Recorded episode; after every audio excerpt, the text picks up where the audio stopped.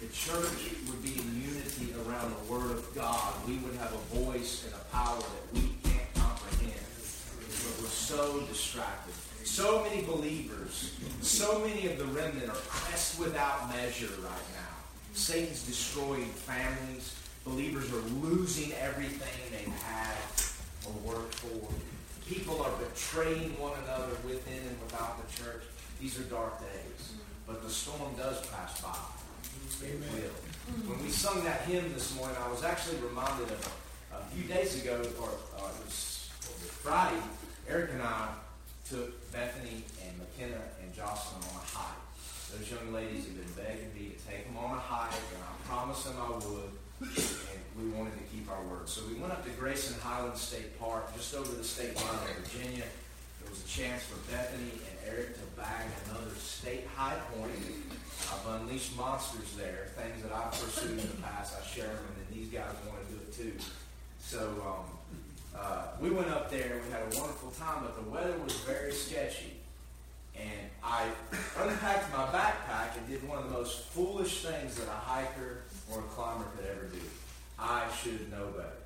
I took the things out of my pack and I stuffed the hammock down in the bottom. And then for some reason I forgot to put all the other stuff back in. So we get up there, the weather turns sour, and I don't even have a jacket. I've got a t-shirt. Okay? I don't have a tarp. I don't have any of the things that you would want to have on you, knowing the weather and knowing that above 5,000 feet you can get hypothermia any month of the year. So I was a little bit nervous. I did happen to have an umbrella in my bag, something I never carry when I go hiking. But the storms came in. And it was very strange because the sky would get suddenly dark. And there was even a period of brief hail and pouring down rain. And we had no choice but to just keep walking. There was nowhere to get shelter. But a wave of storms came in as we entered the forest just below the summit of Mount Rogers. There's some open space up there, and we had to walk across a meadow, and there was some lightning that was somewhat scary. Um, you don't want to be caught up out, of the trees in a lightning storm in the mountains. And as we entered the forest, the girls were behind us, and I knew they would have to walk across that meadow, and I was a little bit nervous. But as we entered that forest and the cloud came over, it was almost instant that the forest, it was creepy. The forest was so thick that it went dark, like the dark of night. I mean, it was a darkness in the daytime you don't normally see. And it was a moment of peril at least in our minds. I was screaming at the girls, get in here, get in here, pick up the pace. But in that short three tenths of a mile from that darkness to the summit, it's like the storm came and it passed by. And when we arrived at the summit of Mount Rogers, it was a pristine blue sky. And the sun was piercing the trees and lighting the leaves, almost like fire.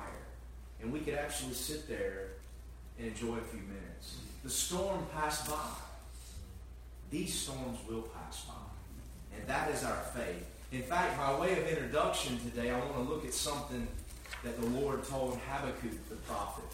Because Habakkuk the prophet lived in a day in Israel's history just prior to the Babylonian captivity when everything was a mess. There seemed to be no justice and the righteous were being pressed without measure, and he simply did not understand what was going on.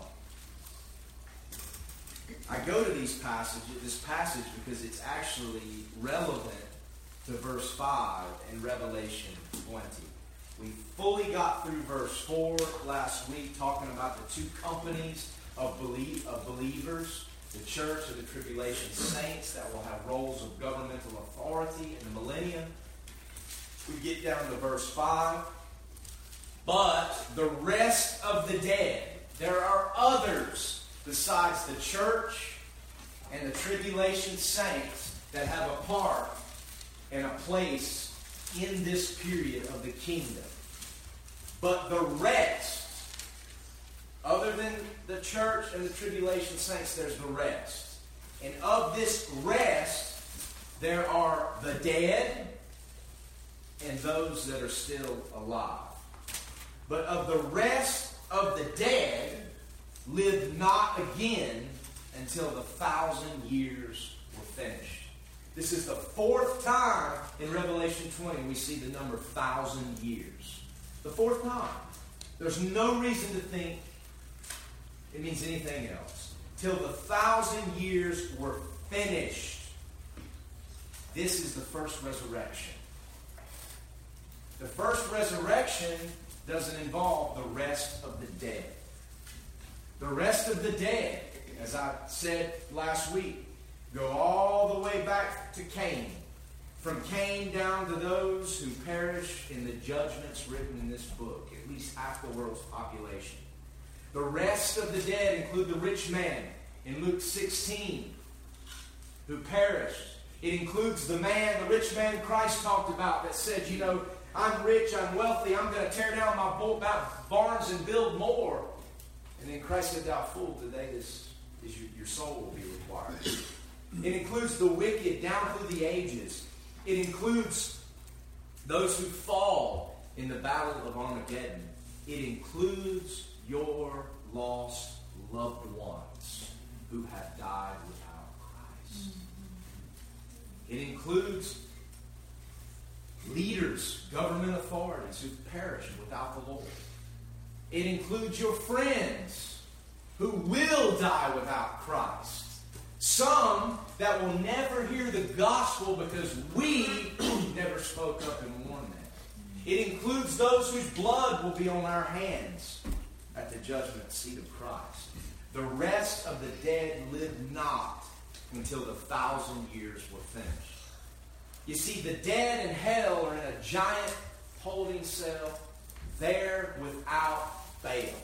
So if Christ were to come today, this day, it would be at least a thousand and seven years before the people in hell would even have a trial.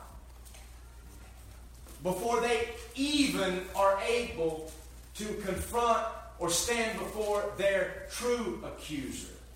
Before they even get a hearing with the judge, it would be at least a thousand and seven years. At least. That's troubling. That's troubling. It's a lot of people, the rest of the dead. A lot of people. We can't stomach this. It's what God's Word declares. Hell is real. And hell is just a holding cell. Imagine being charged with a crime and going to the county jail and having to sit there for years before you could actually answer for your charges and get your sentence, your, term, your, your, your sentence.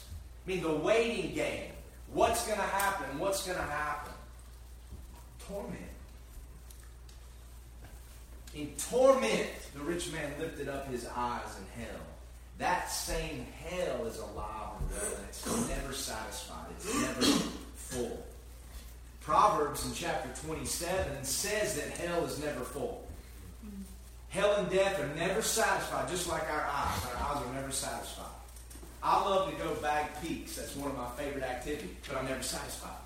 I could climb all the state high points, all the Southern Sixers, all the Southern Fivers, the highest mountains in the world, and I'll never, ever be satisfied. That's why Mount Everest has seen one of its busiest tourist seasons this year in Nepal. And it's like a circus up there in a way that's never been. It's like, it's like a line waiting to get into a roller coaster Carolyn. And a lot of people have died because of. Because the eyes of men are never satisfied. They've always got to do something else and something else and something else. It's hell is just like that. Never satisfied. It's full. We're told in Habakkuk that he gathers unto him all nations and heapeth unto him all peoples. The rest of the dead heaped into hell. But this is couched within a, a little bit longer passage. Turn to Habakkuk or Habakkuk chapter 2. That's how you pronounce it. Obadiah, Jonah, Micah, Nahum, or Nahum. Habakkuk chapter 2. The prophet is complaining. This isn't about 607 BC, about two years before the great battle of Carchemish. When Nebuchadnezzar and the Babylonians overthrow the king of Assyria and the king of Egypt. And then they come in and take captive and, and assert their will in the land of Israel. Okay? Remember, the king of Egypt is going up to meet Nebuchadnezzar at Carchemish, and on the way, King Josiah tries to meddle with it and ends up dying at a young age. The mercy of God, actually. But the prophet sees the things coming, the political winds blowing, the chaos, the destruction, and the impending doom of his country, just like we see today. And he cries out to the Lord, Lord, why, verse 3 of chapter 1, dost thou show me iniquity and cause me to behold grievance? For spoiling and violence are before me, and there are that raise up strife and contention. Is this not what we see all around us? Both within and without the church. Those that raise up strife and contention and divide churches. Therefore, the law, verse 4, is slack, and judgment does never go forth. For the wicked doth compass about the righteous. Therefore, wrong judgment proceedeth. Is that not our vexing today? Are we not thus vexed, just like Lot, Lot dwelling in the city of Sodom and Gomorrah? The prophet cries out to God. He doesn't understand, Lord, why won't you execute righteousness? Why won't you throw down these enemies? Why won't you do something? And then in chapter 2, then he decides, you know what, I'm going to stand by and I'm going to wait and see what the Lord does. I will stand upon my watch and set me upon the tower and will watch to see what he will say unto me and what I shall answer when I am reproved. He knew he would be reproved because he knew in his flesh he was in despair.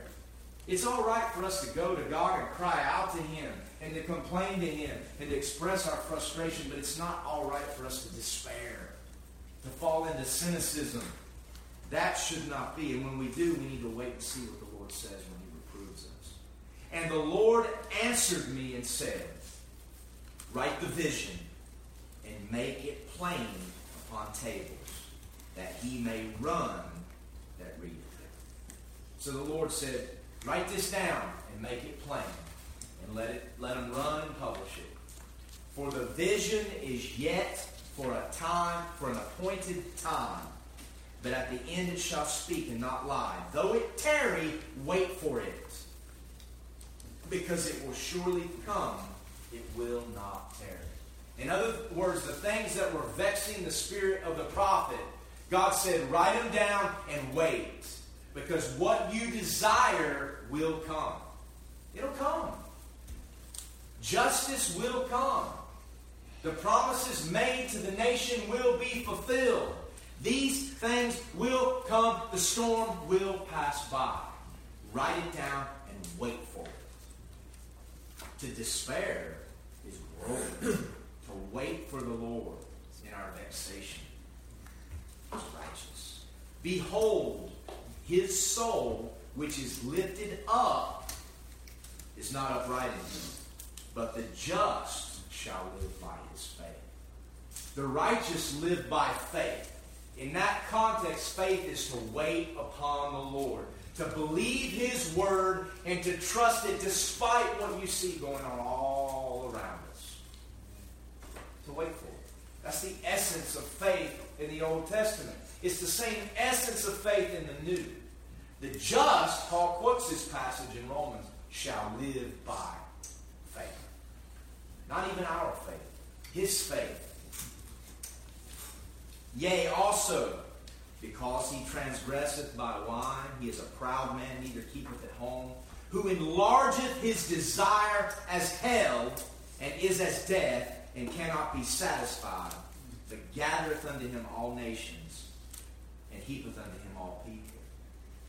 This is talking about the soul which is lifted up. These people for whom the prophet had contempt and desired to be justice, desired to seek justice, serve for righteousness.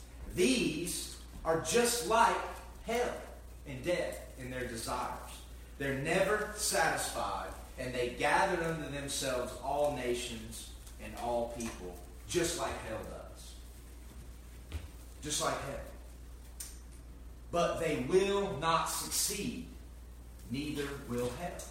Hell will not succeed in gathering every soul into it because there's been a body of souls elect from the foundation of the world that will be the saints of the Lord God and will escape these things because Jesus has conquered hell.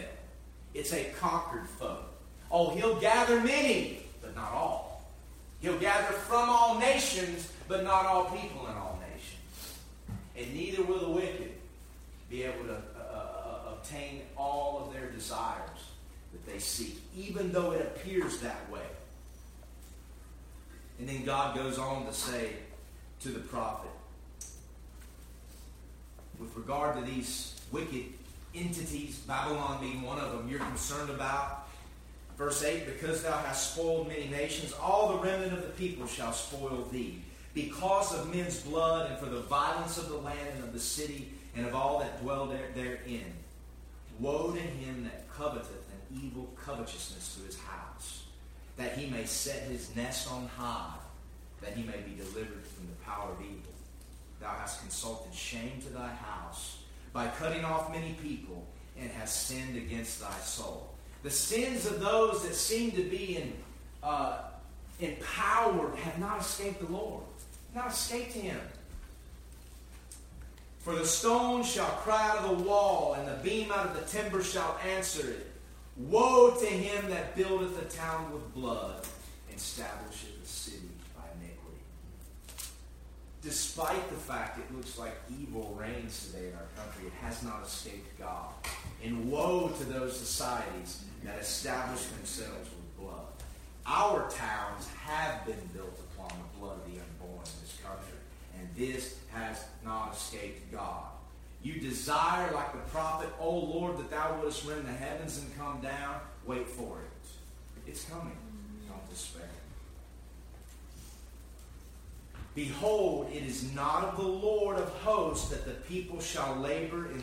Is it not of the Lord of hosts that the people shall labor in the very fire, and the people shall weary themselves for very vanity? Look, it's God's judgment upon the wicked to allow them to think they are succeeding, to allow them to think they have all the power, to allow them to think they are in control. It's of God to allow this so that when the judgment comes, it's all the more final, it's all the more efficacious, and the wicked will have no excuse before God. And then verse 14.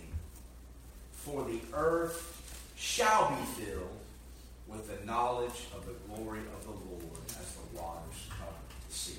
This is the millennium period, verse 14. This is the millennium.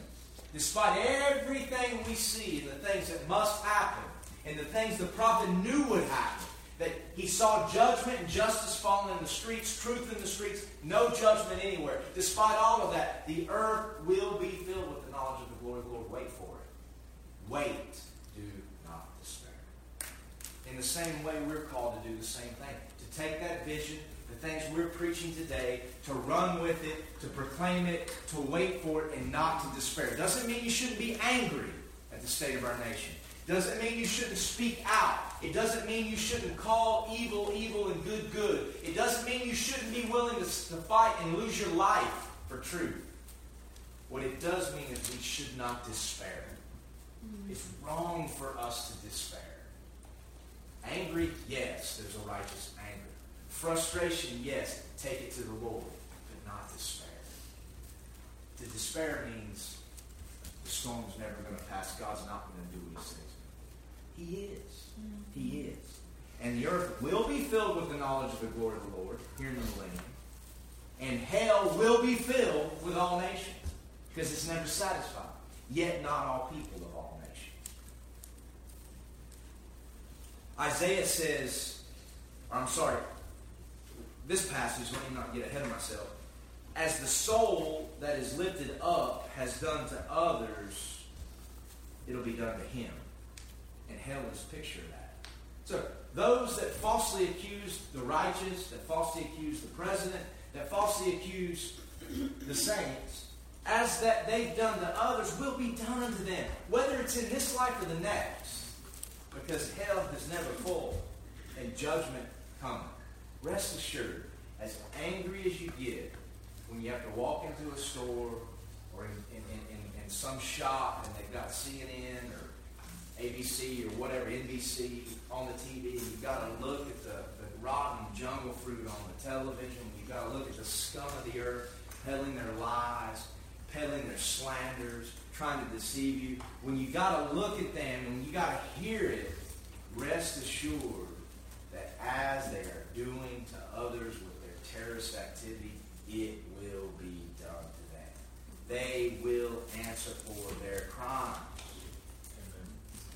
Wait Hell is enlarged, Isaiah 4 5, and she has opened her mouth without measure. Serious business. Enlarged.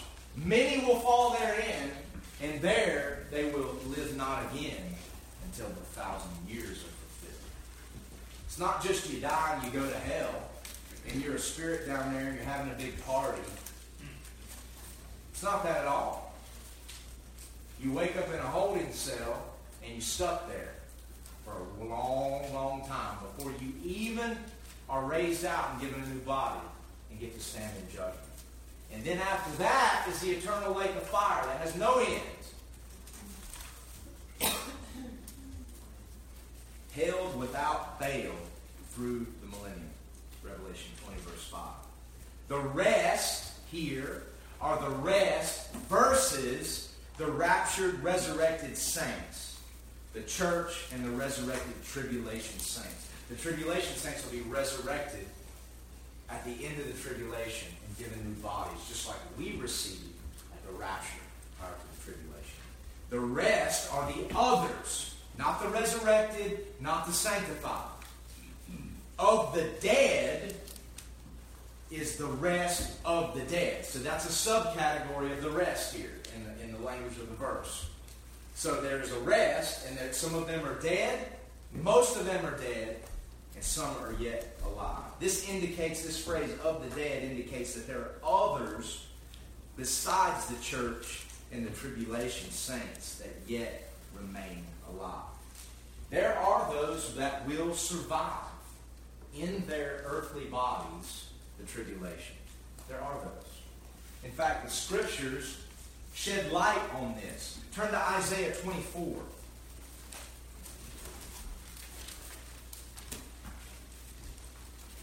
Isaiah 24, verse 6.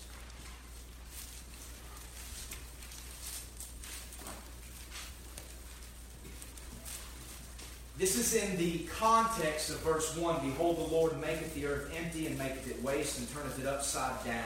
This is in the context of God's judgment. Verse 6. Therefore hath the curse devoured the earth. We live under the curse. As of yet, that curse hasn't devoured the earth, but by the end of the tribulation, it's completely devoured everything and they that dwell therein are desolate. Therefore, the inhabitants of the earth are burned. What happens, Zechariah 14, when Christ puts his foot on the Mount of Olives? It says exactly that. His judgment is his enemies are burned. Their eyes literally melt out of their sockets, their tongue literally melts out of their mouth, and they just burn like chaff and ashes. not a whole lot different than what you see in that old movie Raiders of the Lost Ark when those Nazis opened up the Ark of the Covenant, and not a whole lot different than what you see at the end of uh, one of those Avengers movies when they start just disappearing, consumed as ash. You know, Hollywood's controlled by demons, and the demons know the Word of God. And a lot of the vision or, or, or ideas that Hollywood writers get about movies they actually come from God's Word. Not because they believe or fear God's Word, but because the demons living inside of them know His Word well. When the demons followed Christ on this earthly ministry, they actually preached some pretty powerful sermons. This is Jesus, the Son of the Most High God. They knew the truth.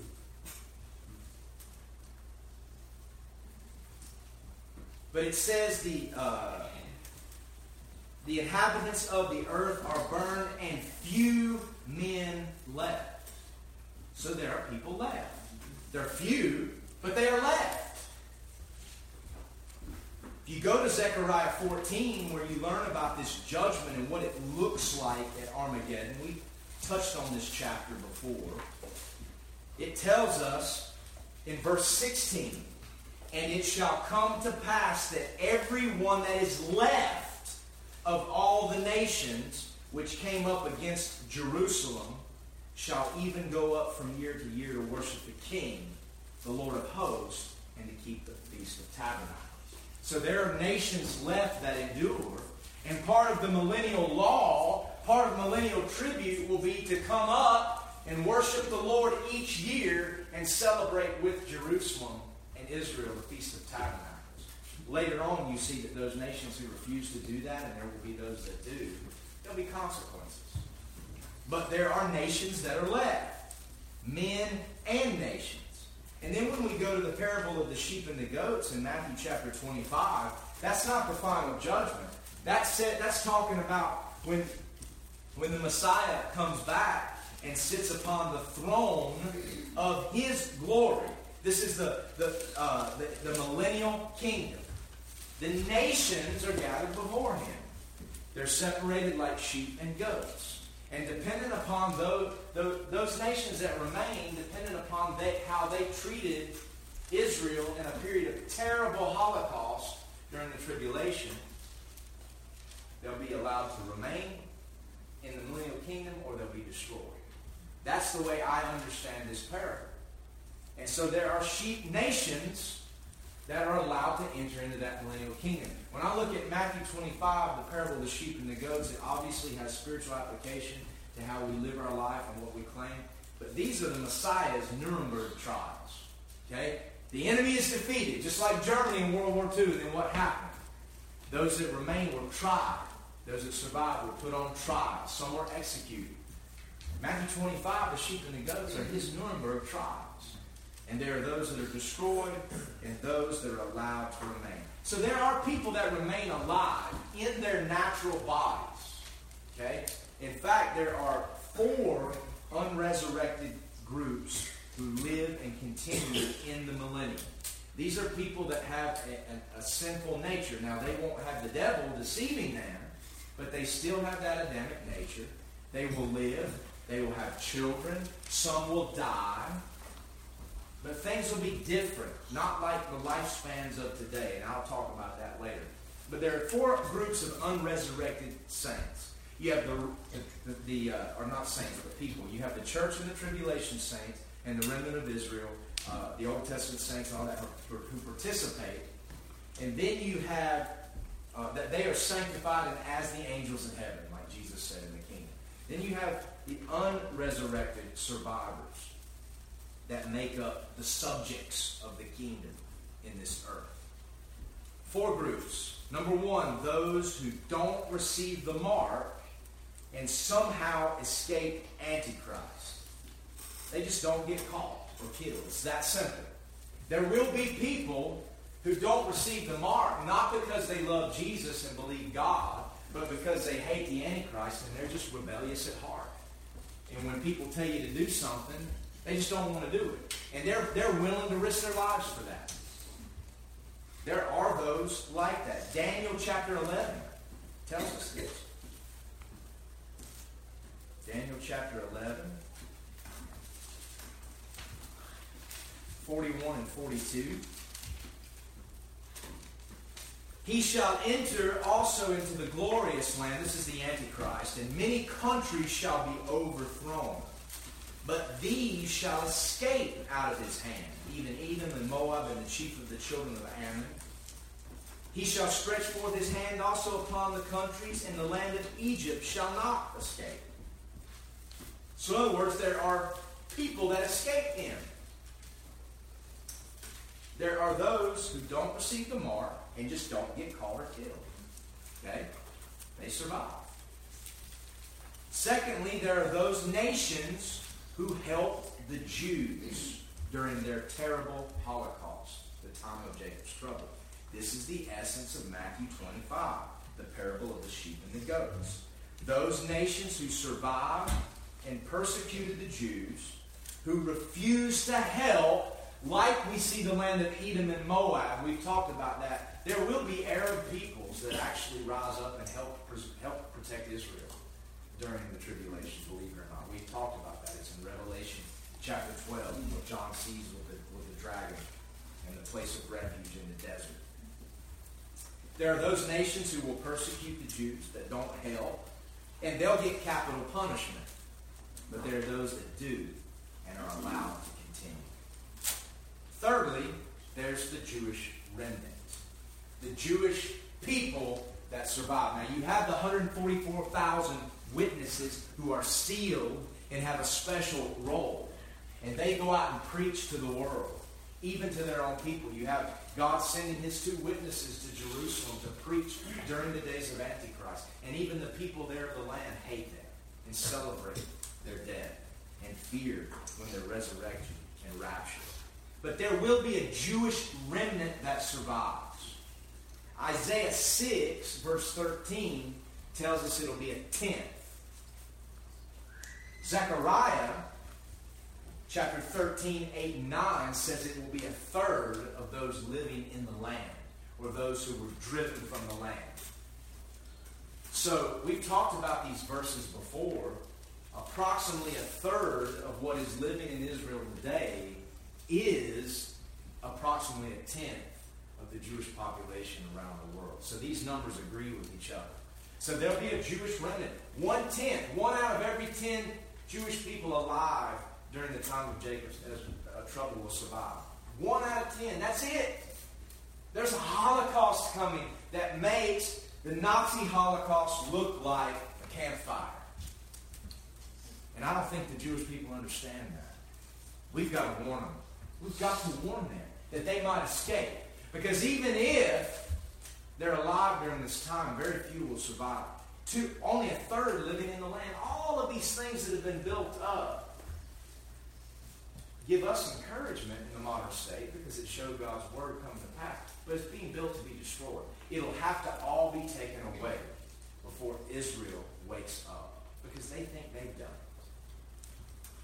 This is all what the scripture says. Isaiah chapter 11 touches on the Jewish remnant.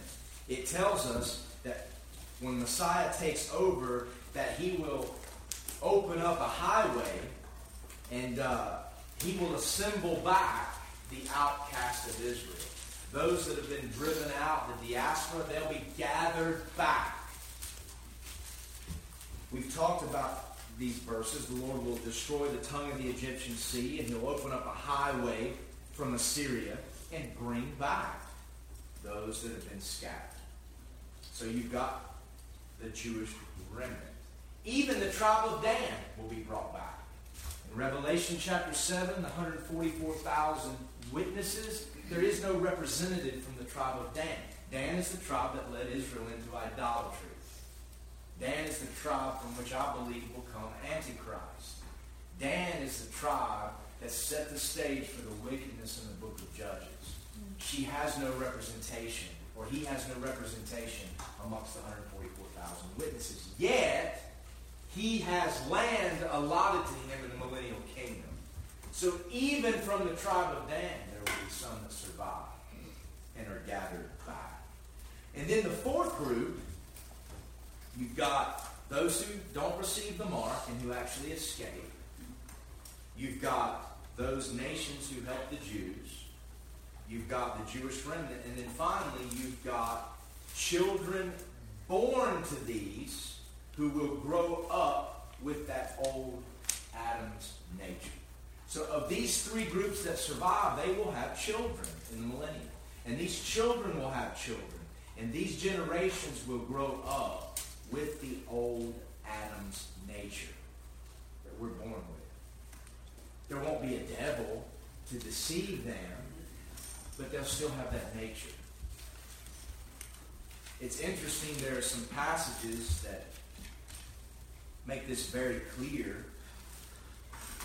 Zechariah chapter 8. The prophet Zechariah has a lot to say about the kingdom, the millennial kingdom. Zechariah chapter 8, verses 3 through 5. Thus saith the Lord, I am returned unto Zion and will dwell in the midst of Jerusalem. This is the millennium. And Jerusalem shall be called a city of truth, and the mountain of the Lord of hosts, the holy mountain. Thus saith the Lord of hosts, this is in the millennium, there shall yet old men and old women dwell in the streets of Jerusalem, and every man with his staff in his hand for very age. And the streets of the city shall be full of boys and girls playing in the streets thereof. The words here, boys and girls, these are small children mm-hmm. playing in the streets. So they've been born. Isaiah 65, verse 20. This is talking about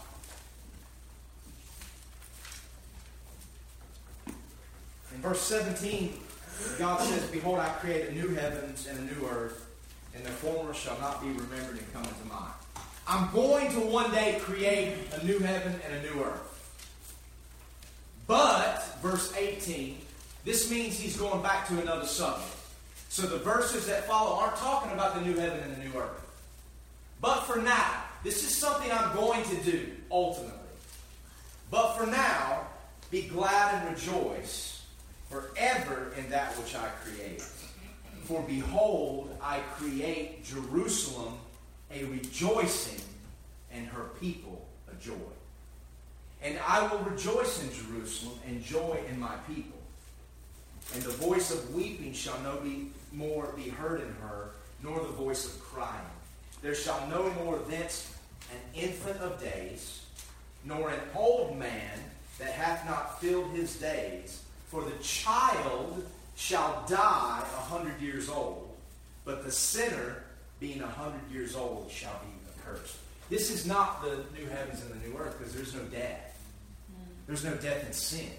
There is a new heavens and a new earth, but he changed the subject. But for now, rejoice in what I'm going to do in this present creation before I'm done with it. I will create a new heavens and a new earth, but don't be looking only to that. Rejoice in what I'm going to do here first. This earth's purpose is not fulfilled. The millennium has to be fulfilled, and I'll explain that later. But here in the millennium, you'll have an old man that has not filled his days, that's going to live a lot older than he normally would. And you have a child that when he dies, 100 years old, he's considered a child. So there are children in the millennium. One who's 100 is considered a child. Ezekiel 47 22 speaks of these things as well.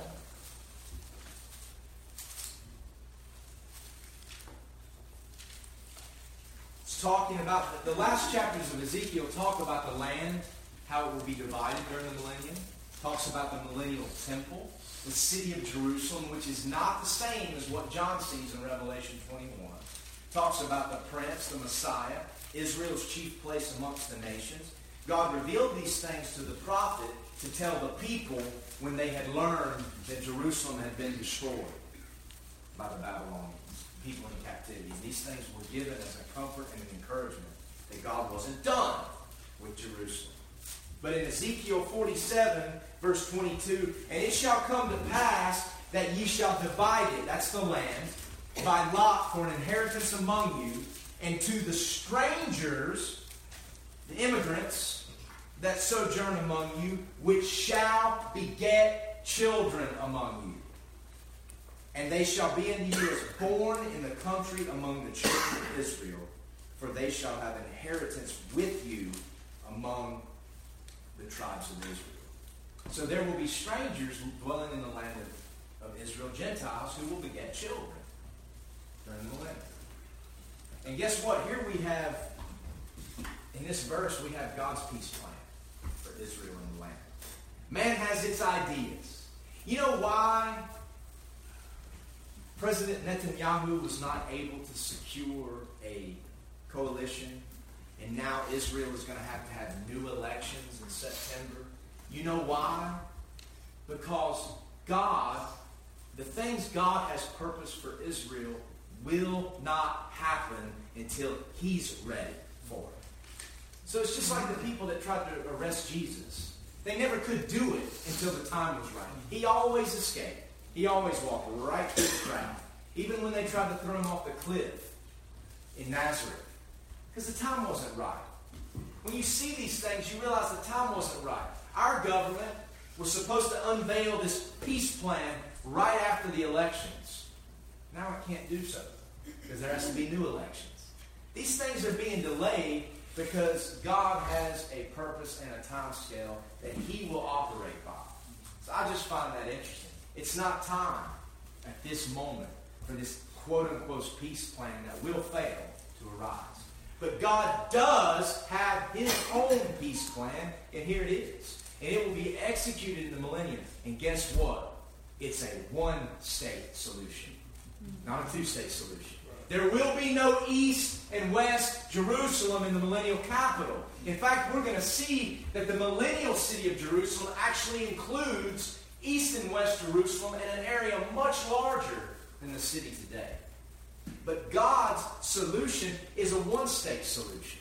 Not a one state solution whereby Jews possess the land and treat Gentiles terribly and don't allow them to come in, but a one state solution whereby Jew, the predominant population, and the Gentile minorities live in peace. And the Gentile minorities are able to beget children, and they shall be just like citizens that are Jewish. And they will have inheritance amongst the tribes of Israel. That's God's peace plan. God's peace plan isn't to kick the Arab out and throw them to the curb. It's to have Jews and Gentiles dwelling one with another, and even the Gentiles to have inheritance. That's God's one state solution. Man can never bring peace to the Middle East, but God will. Jesus the Messiah will. And it will involve the begetting of children. So there will be children that are born, and they, they, they grow up. In the millennium, it's very simple. We're going to talk about some of the law, but it's very simple. The law will come down from the king. It'll actually be simple law. Israel will keep the law that was given to it in the Old Testament, down to the minutest of details, because she must do so. And with regard to the nations and those that are born and live, obedience to the king brings blessing, disobedience brings consequences. It's that simple. That's simple. So there will be those that live with the old Adam's nature. They don't have the devil deceiving them. That will live and have children. And those children will grow up. A thousand years is a long time. If you go back today, what's the world's population? Seven billion? If you go back a thousand years, just a thousand years, the population was significantly. I don't think the world reached a billion people until the 20th century. I may be wrong. It might. I think it was the 20th century. So there were there was a fraction of the number of people living on this planet today than are today. So a thousand years is plenty of time to build up a significant population, especially when people will actually live to the ages they did before the flood. We'll actually see that in some scripture. But the rest of the dead live not again till the thousand years were finished. The dead that die prior to this time won't have a part in this. Some will survive. And out of them will come the subjects. Of course, these will rebel at the end. We'll see that. This is the first resurrection. The first resurrection means there must be a second, at least a second resurrection. So there must at least be two, if there's a first. The first resurrection takes place before the millennium. John chapter 5, it's called the resurrection of life. Daniel refers to it as an awakening to everlasting life. Timothy Paul refers to it in 2 Timothy 4 as, as the, the judgment of the quick. They're referred to as the quick at Christ's appearing. And then in Acts 24, Paul refers to it as the resurrection of the just. In Luke chapter 20, Jesus calls it the resurrection not of the dead, but from the dead. So the first resurrection is not just of the dead, it's from the dead.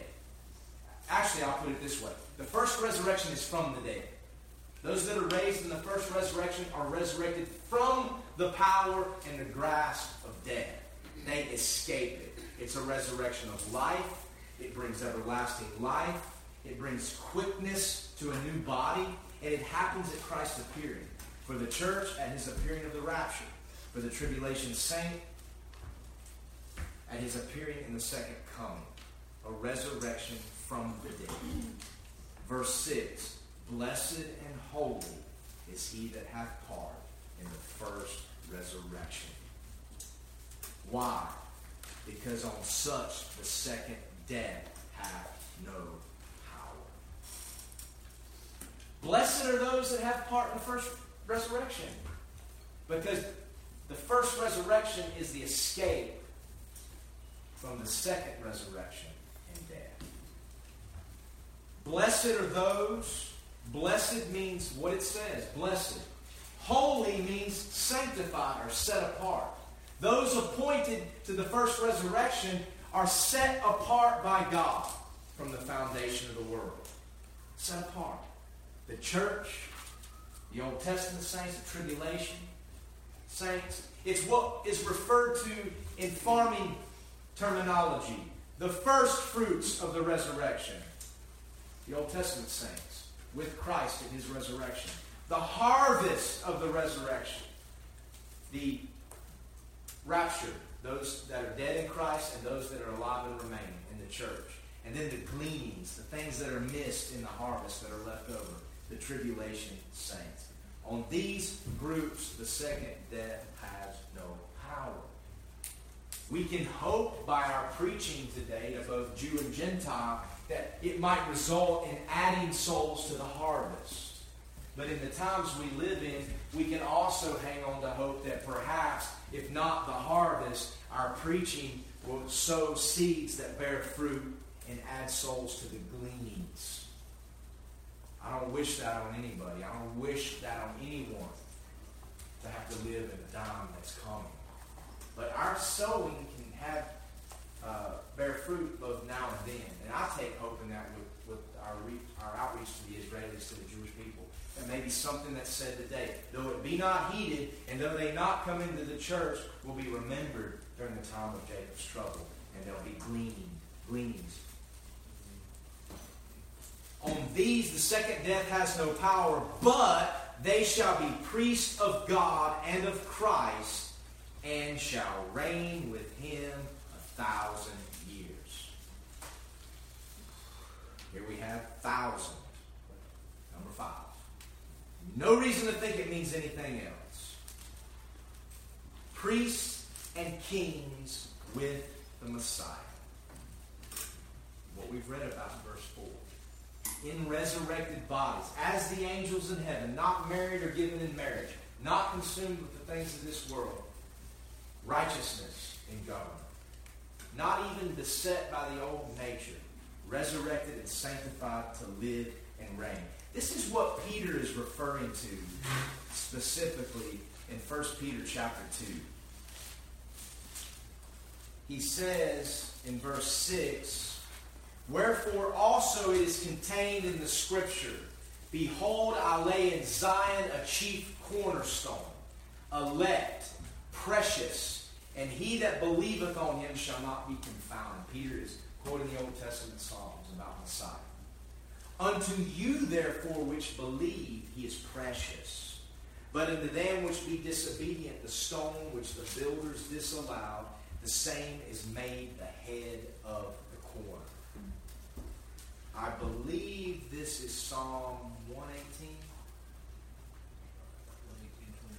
Okay, I thought so. Psalm 118. Those that reject him, he's going to be the stone of stumbling and a chief cornerstone. A stone of stumbling, verse 8, and a rock of offense, even to them which stumble at the word, being disobedient, where, whereunto they also were appointed. Those that were dis, are disobedient and stumble were appointed just like those that believe. But you, that is the church, are a chosen generation, a royal priesthood, a holy nation, a peculiar people, that ye should show forth the praises of him who hath called you out of darkness into his marvelous light, which in time past were not a people, but are now the people of God, which had not obtained mercy, but now have obtained mercy. Dearly beloved, I beseech you as strangers and pilgrims. These things are for the kingdom, and in this life we're strangers and pilgrims. Abstain from fleshly lusts which war against the soul, having your conversation honest among the Gentiles, that whereas they speak evil against you as evildoers, they may, by your good works which they shall behold, glorify God in the day of visitation. This is a reference to our royal priesthood, our existence as a holy governing nation in the land. These things ought to motivate us not to live here as if this is our home. It's not. Let's don't be distracted by fleshly lust. We are strangers and pilgrims. We may love our country and we may be thankful for it, but at the end of the day, America is not our home. We're just pilgrims. America can't provide for us what the kingdom of Christ can. It can't give us that safety and security and that righteousness. And even our founding fathers knew this. They knew it. They knew it was but an experiment, and they knew it had the potential to fail. Nevertheless, they tried, and they established it with warning, warning that we will not listen to today. There's a first resurrection. Many that see the first death are raised in the first resurrection. But there's a second resurrection that leads to the second death. The second death is eternal. And the second death is what is referred to in John 5 as the resurrection of damnation. Jesus is talking here in John chapter 5, verse 29. And he's talking, uh, marvel not, verse 28, for the hour is coming in which all that are in the grave shall hear his voice, and some shall come forth, they that have done good unto the resurrection of life that's at the rapture. They that have done evil unto the resurrection of damnation. That's the great white throne. Daniel calls it an awakening to shame and everlasting contempt.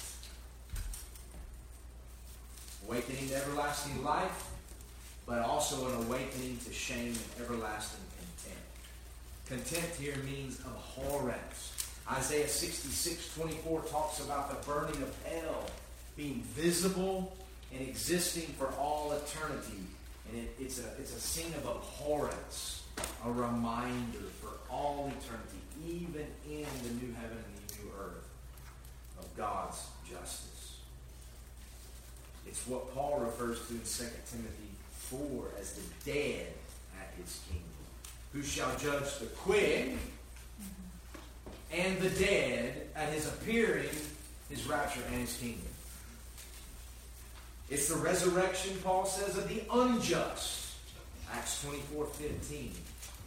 It's the resurrection to stand before the great white throne, which we see a little later in this chapter. And I saw the dead, small and great, stand before God. And it's a resurrection not from the dead, but unto the second death. Verse 14 of chapter 20. And death and hell were cast into the lake of fire. This is the second death.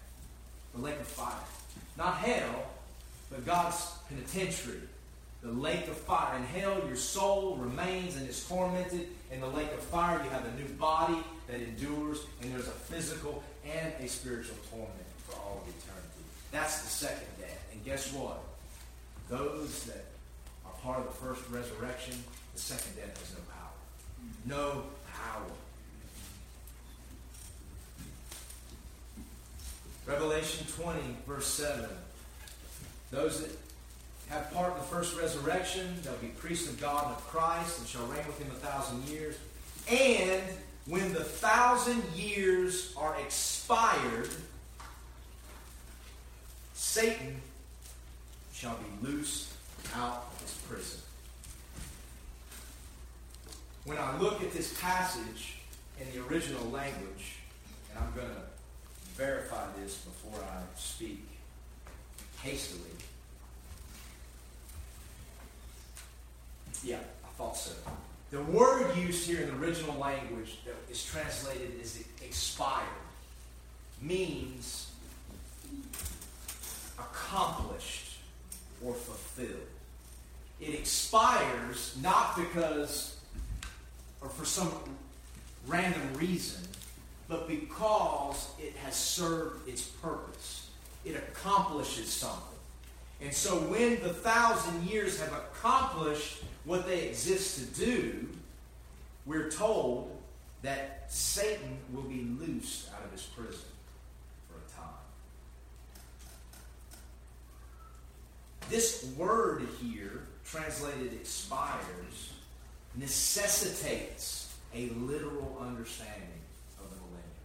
You can't spiritualize it and throw it out there as some pie in the sky reference to some spiritual universal truth.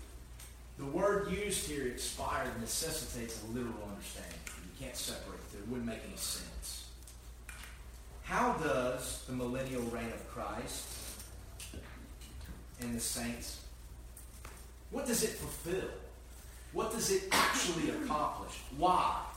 Why must we go through this? Why doesn't God just judge the wicked and then create a new heaven and a new earth and put down, put sin out, destroy the wicked, destroy the devil? There's no Satan being loosed out of prison. There's no rebellion. Why must we go through all that, God? Why can't we just wipe the slate clean and start over? Like many in Reformed theology teach, oh, there's a general judgment, God's just going to start. No, no, no, no. He has a purpose. And the question is why? Why must there be a millennial reign here in this creation? I believe it's pretty simple. It's the same reason that Israel had to be led captivity for 70 years. God could have thrown them out for 100 years. God could have thrown them out for 20 years. Why was it 70 years? Because Israel never allowed the land to rest. They were supposed to give the land its Sabbath rest, and they never did. Mm. And so until the land had fulfilled its Sabbaths, Israel was thrown into captivity and could not return. The earth must have its Sabbath rest. It must. With the fall, sin came into the world. Man was forced to work and toil, sweat of his brow, and there must, the curse, working and toiling, and then there must be rest. God demonstrates this in the creation. Mm. Isaiah 14, verse 7, sheds some light here. This is in the context of Lucifer's fall from heaven and the time when that takes place, pointing prophetically. It says in verse 7 the whole earth is at rest and is quiet. This is after Israel is given rest. This is after the king of Babylon has ceased. This is after the fall of Antichrist, after the imprisonment of Satan that we see later in the chapter. The whole earth is at rest. God is a God of order. God is a God of consistency. The scriptures reveal that. That's why in the church, we're to do all things decently and in order. Not just random gathering to hear good preaching and random worship that takes up the whole day and then the preaching. We're supposed to do things decently and in order. Okay? Because God is a God of order and He's consistent. When God created this world, He worked for six days and then He rested upon the seventh. That's where we get our concept of a week. Do you realize that our week, our seven day week, that is observed in all cultures around this world? All cultures around this world have a seven day week. They may have different names for the days Sombar, Budbar, Bihibar, like the Nepalis. They may have different calendars and different years.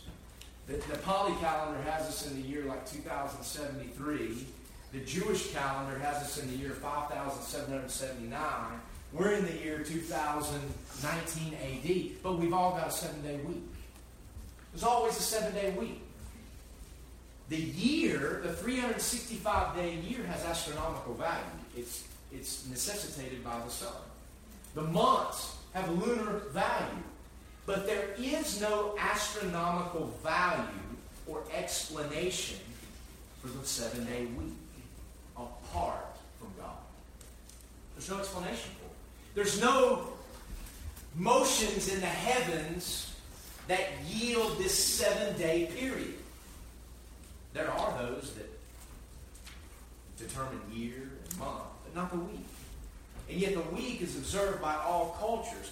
The only explanation for the seven day week is God. It's almost as if it's the Creator's handprint on the heart of men. Evolution can't explain it. It's there's no there's no explanation for it apart from God and His creation week. Think about the history of the world.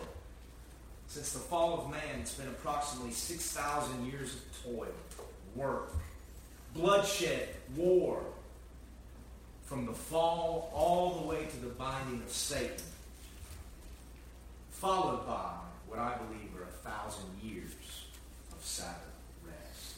God's plan and purpose for this present creation mirrors what he demonstrated in the creation week. mirrors. The earth must have her rest. Just like Israel had to have its rest in the land. 6,000 years of toil and work and bloodshed, the earth must have her rest.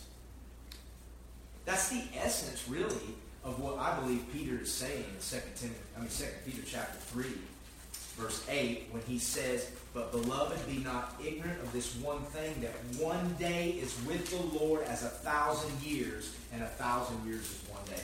In other words, whether God judges the wicked today or a thousand years from now, it's all the same when it's all said and done. But similarly, as a day was to God when He created the world, so is a thousand years when it comes to God's judgment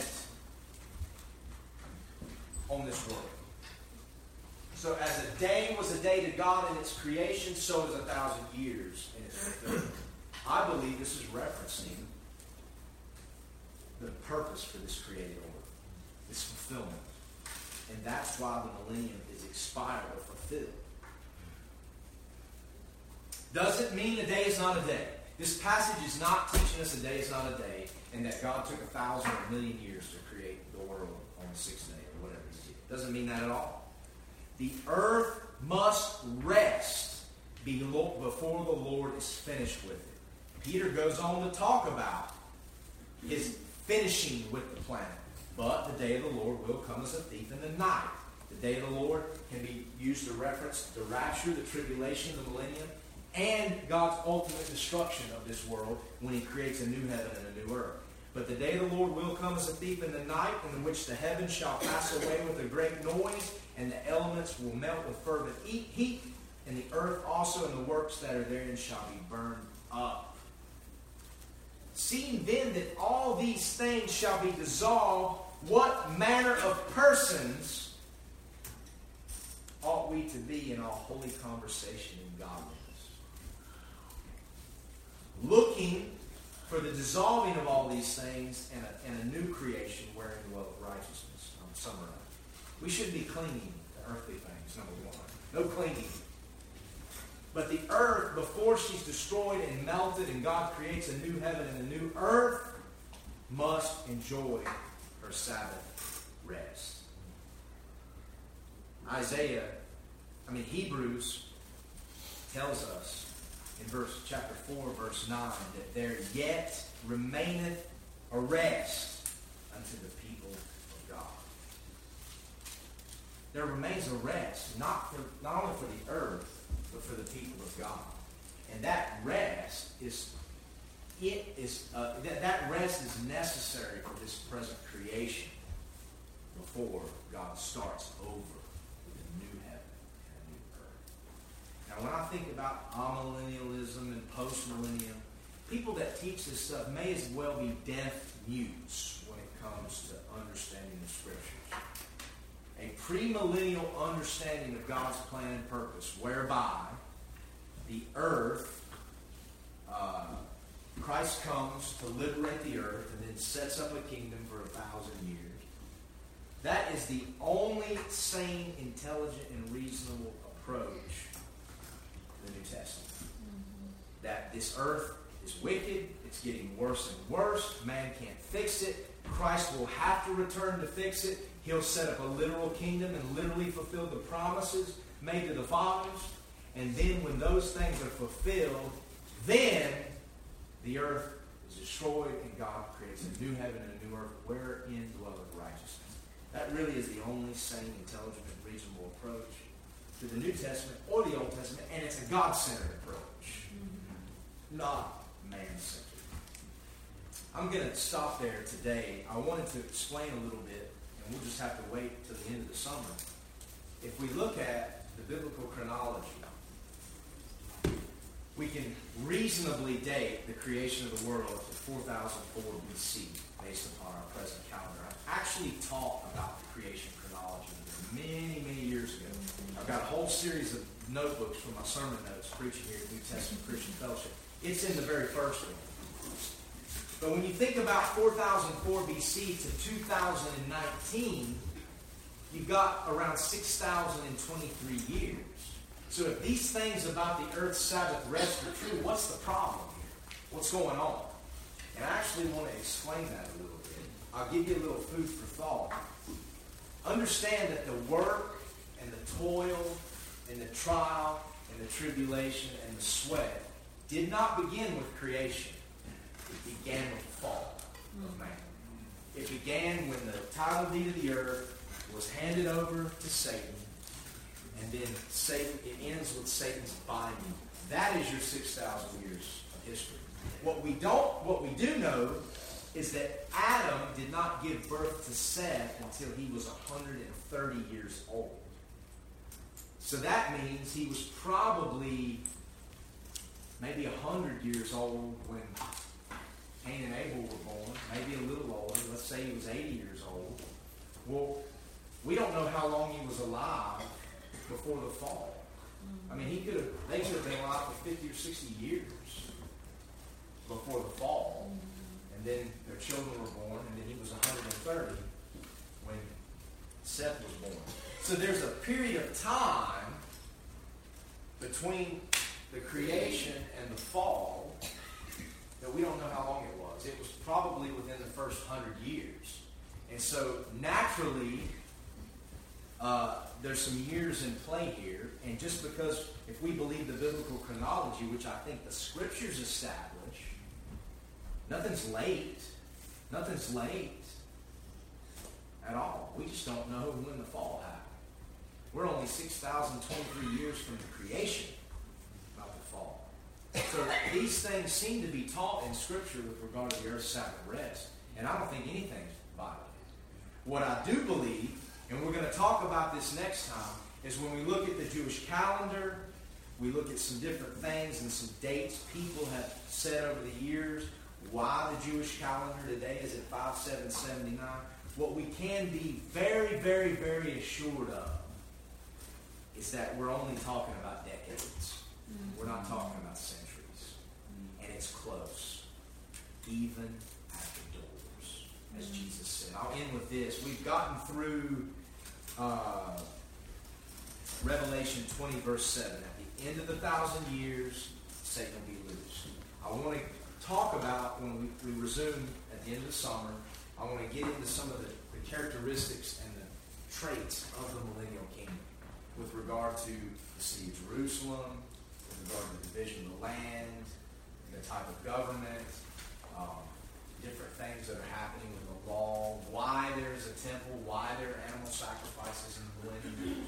I also want to talk about where is the New Jerusalem that we see in Revelation 21? What makes it different from Jerusalem in the millennium, and what part does it play in what I believe transcends both the millennium and the new heaven and the new earth? So we'll talk about all that before I actually get into the rebellion that happens at the end of the millennium great white throne judgment. So it'll be a little while before we get out of chapter 20, but these are interesting things that no one ever wants to talk about. Everybody wants to spiritualize the end of Ezekiel because they have a reaction and say, oh, there will never be sacrifices in the millennium. No way, that can't happen. Well, yeah, there are, and it tells us exactly why there are. So it's worth touching these things that so many people are afraid to look at. And it's worth looking at the calendar. But just rest assured, between now and the next time I'm with you, that the things we're talking of are close. They're on the horizon. In Matthew chapter 24, we can't know the day. We can't know the hour, but we can know the season. Matthew chapter 24, verse 32. Now learn a parable of the fig tree. When his branch is yet tender and putteth forth leaves, you know that summer is nigh. So likewise, when ye shall see all these things, things Jesus said, signal at the end of time, I mean the end of I mean signal his coming. When you see all these things, know that it is near, even. Guys, it's at the doors. We know the season. We're here. These things aren't far. My, my Jewish friend who's disabled that I visited with a couple of weeks ago said it this way Jesus, the Messiah, is in the hallway. His footsteps are coming down the hall. He's not at the door, but he's in the hallway. I think he's right. These. And guess what? To have a part in them for good and not for evil is to have a part in the first resurrection. And my friends, to have a part in the first resurrection can't be obtained through works, can't be obtained through church attendance, can't be obtained through wealth or influence or political capital. It can only be attained, obtained, like what was said there in that passage from Habakkuk we read at the beginning. The just shall live by his faith. To be righteous and to have a part in the first resurrection is to believe upon the Lord Jesus Christ. Some of you kids wondering what you got to do to be saved. There were people that asked Jesus in the book of John, What must we do to work the works of God? And Jesus said, This is the work of God. Not going to the temple, not going to church, not being a good boy or a good girl, although good fruit follows from this work. This is the work of God, that you believe on him whom God hath sent. That's what it is to be saved. Not to believe about him, but to believe on him, Jesus. He suffered, he died and was buried, and he rose again on the third day according to the scriptures. And therefore, God calls all men to repent and to believe on the one whom he hath sent. Who is Jesus to you? Is he the one God sent? Is he the king of the universe to you? Is he the coming king? Is he the one that paid the price for your sins on the cross and proved that God accepted that sacrifice when he rose from the dead? Is he that to you? Is it him you're trusting? That's what it is to be saved. It's that simple. Mm-hmm. Let us pray. Father, we thank you for this time of feasting and fellowship around your word. I know it's run a little long today. I know we're stopping for a time in the middle of a chapter. But Lord, we're content with these things. We pray you give us understanding.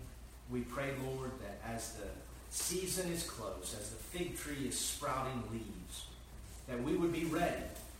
Lord, that we would be as pilgrims in this world and abstain from fleshly lust.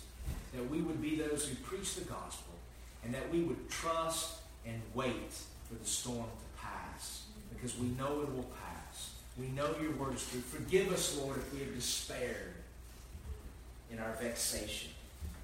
Lord, I pray that you'll give every person in this room an understanding of the work of God, which is to believe on him whom God sent. Give that understanding to our children and draw them to yourself and help us be faithful to teach them and to show these things in our home because they're never, ever, ever going to find it in the world. Have mercy upon your bride, the church. She's very weak. She's beset with internal strife and struggle. Have mercy upon us, Lord, and use us before it's too late. Bless our food and our fellowship, Lord, that we're going to enjoy. And we lift up those who are not among us. And until we're gathered again around this floor, we trust that you'll guide our steps, give us words to say, and an open door of utterance in our spheres of influence for the things uh, about which we've been studying. In Jesus, the Messiah's.